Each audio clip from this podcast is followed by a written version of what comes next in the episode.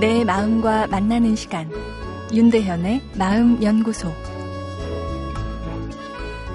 안녕하세요. 월요일 윤대현의 마음 연구소입니다. 오늘은 커피는 어떻게 졸린 뇌를 깨울까라는 내용인데요. 과로나 과음으로 뇌가 피로한 아침 또는 오늘처럼 주말에 뇌를 쉬다가 다시 작동하려니 잘 움직여지지 않는 이 월요일 아침에 이 커피 한 잔은 이 뇌의 시동을 걸어줍니다. 아침에 커피 한 잔 먹지 않으면 일을 할 수가 없다, 이런 직장인분들도 꽤 있으신데요. 커피는 어떻게 뇌를 깨울까요? 우리가 아는 것처럼 커피 안에 있는 카페인이라는 성분이 우리 뇌를 깨우는 물질입니다. 이런 물질을 중추신경 흥분제라고 하는데요. 코카인이나 암페타민 같은 마약성 약물들이 대표적인 중추신경 흥분제죠. 그런데 이런 마약들과 커피는 뇌를 흥분시키는 방법에 차이가 있습니다.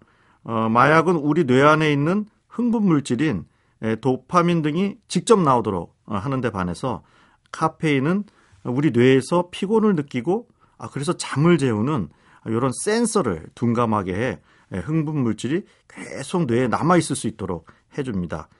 즉 앞에 마약들은 흥분 스위치를 켜서 작동하는 것이라면 카페인은 흥분 스위치가 피곤해도 꺼지지 않도록 유지시키는 셈이죠. 아침에 우리 뇌를 깨워주는 고마운 카페인이지만 문제는 중독 증상이 있다는 것입니다. 커피를 끊는 게 쉽지 않다고 호소하는 분들이 적지 않은데요. 연구에 따르면 커피를 즐기시는 분들의 절반 정도가 끊으려 할 때 금단 증상을 경험한다는 보고도 있습니다. 커피 한 잔에 들어있는 카페인 양이 평균 100mg 정도 되는데요.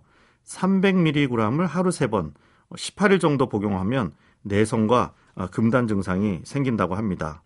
내성은 같은 효과를 위해 더 많은 카페인이 필요한 것이죠. 커피 양이 늘게 됩니다. 그러다 걱정이 돼서 갑자기 끊으면 두통, 무기력부터 짜증까지 다양한 형태의 금단 증상이 나타납니다.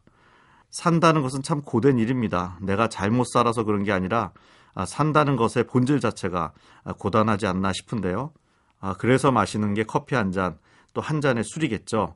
그러나 과하면 오히려 삶이 더 고단해질 수 있습니다.